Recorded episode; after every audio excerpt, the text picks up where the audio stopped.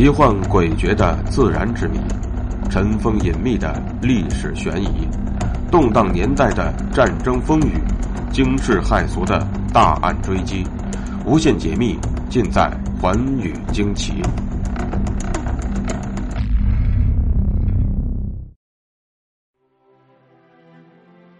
大家好，欢迎收听《寰宇惊奇》，我是东方。今天的故事要给大家讲述的呢。是大西洲的失落之谜。关于大西洲的传闻，是世界上最大的谜团之一。世界各地都流传着这个传闻。据说大西洲是一块神奇的大陆，在那里曾经产生过人类文明史上的奇迹，那里生活着智慧超凡的人，他们创造了高度发达的物质和精神文明。千百年以来，这一奇特的传闻吸引了无数的人们探寻和追踪它的由来。遗憾的是，迄今为止，人们还未发现大西洲的踪迹。最早对大西洲的故事进行记录的是古希腊著名的哲学家柏拉图。他所记述的有关大西洲的传说，是从他的表弟科里西亚那里听来的。而科里西亚又是从他的曾祖父卓比德斯那里得知的，而卓比德斯又是听了当时的雅典人梭伦所说的。梭伦是当时著名的政治改革家和诗人，曾用长达十年的时间游历埃及、塞浦路斯、小亚细亚等地。他回国之后，想把在埃及所听到的有关大西洲的传闻。编成叙事诗传给后人。可惜的是，他还未来得及完成便去世了。一直到了柏拉图所在的时代，关于大西洲的故事已经广为流传，妇孺皆知。传说柏拉图为证明其真实性，曾经亲自到埃及去做实地考察。他访问了当地许多有名望的僧侣和祭司。但是，也只是听到了一些传闻罢了，并没有找到他所需要的材料。柏拉图在公元前三百五十年写过两篇对话录，《克里斯提阿》和《泰米阿斯》。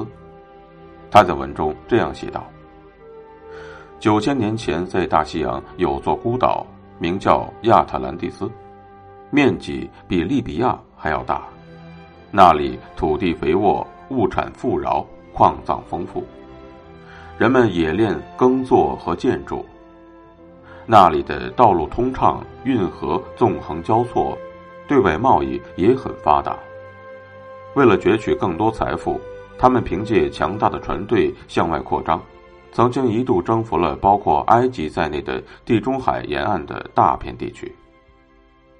然而，不幸的是，一场毁灭性的地震和随后的海啸。使得整个岛屿，包括都市、寺庙、道路、运河和全体居民，在顷刻之间沉入海底，消失在了滔天的波浪之中。历史上真的出现过这么一个大西洲吗？反对大西洲派认为，亚特兰蒂斯岛根本就没有存在过，它仅仅是柏拉图等人诗一般的浪漫幻想。反对者主要从时代和地理位置两方面进行了批判和驳斥。首先是在时间上，依据柏拉图所指来推算，大西洲沉没的时间应该是距今一万一千五百年，也就是公元前九千六百年左右。就目前所知，最早的耕作出现在公元前七千年的伊拉克，和公元前六千年到五千年的。中国原始农业萌芽的河北磁山新石器文化，而最早的农业文明是公元前四千年到三千年，地处两河流域的苏美尔文明。同时，时代的矛盾也反映在冶金和建筑上。试想一下，公元前九千六百年，亚特兰蒂斯岛真的有可能会出现那样灿烂的文明吗？其次是在地质学上，业内人士普遍认为，像利比亚这么大面积的古国，在顷刻之间沉没大海，是极端不可思议的事情。从理论上讲，大陆板块所进行的漂移，因为地质构造运动所导致的地势升降，因纬度冰雪消融所引起的海平面升降，无一不是相当迟缓的过程，每年平均不超过厘米量级。所以，整个岛屿陷没是不可能的事情。与此同时，根据大陆漂移说的理论来分析，在很久以前，几乎所有大陆都是一个整体，后来才分裂成几个大陆板块，而这些巨大的陆地板块就好像巨大的岛屿，漂移在岩石圈的软流层之上，随着时间的推移，逐渐的分裂开来。进而形成了现在的地形地貌。假如用一把剪刀把各个大陆板块剪下来，然后拼接在一起，人们就会惊奇的发现，原来所有的大陆板块都能够进行对接，而且吻合的非常巧妙。而这时，便没有了大西洲的立足之地了。这种大陆漂移说和板块构造理论。已经被当今地质地理学界所普遍认可和接受了。但是另一方面，支持大西洲派认为，大陆拼接本身是天衣有缝的，特别是在大西洋部分拼接的并不严密，而且露出了部分的缝隙。它的面积尽管没有大西洲大，但那是大西洲向下陷落所导致的。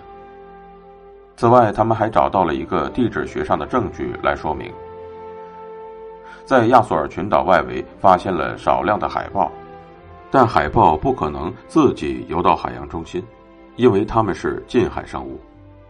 假如没有大西洲，这里又怎么会曾是近海呢？在亚索尔群岛上还发现有大量的野兔，它们又来自何方呢？十四世纪。加纳利群岛被人们第一次发现时，当时岛上还没有船只，却有人、牛、山羊和狗。那么他们又是来自何方呢？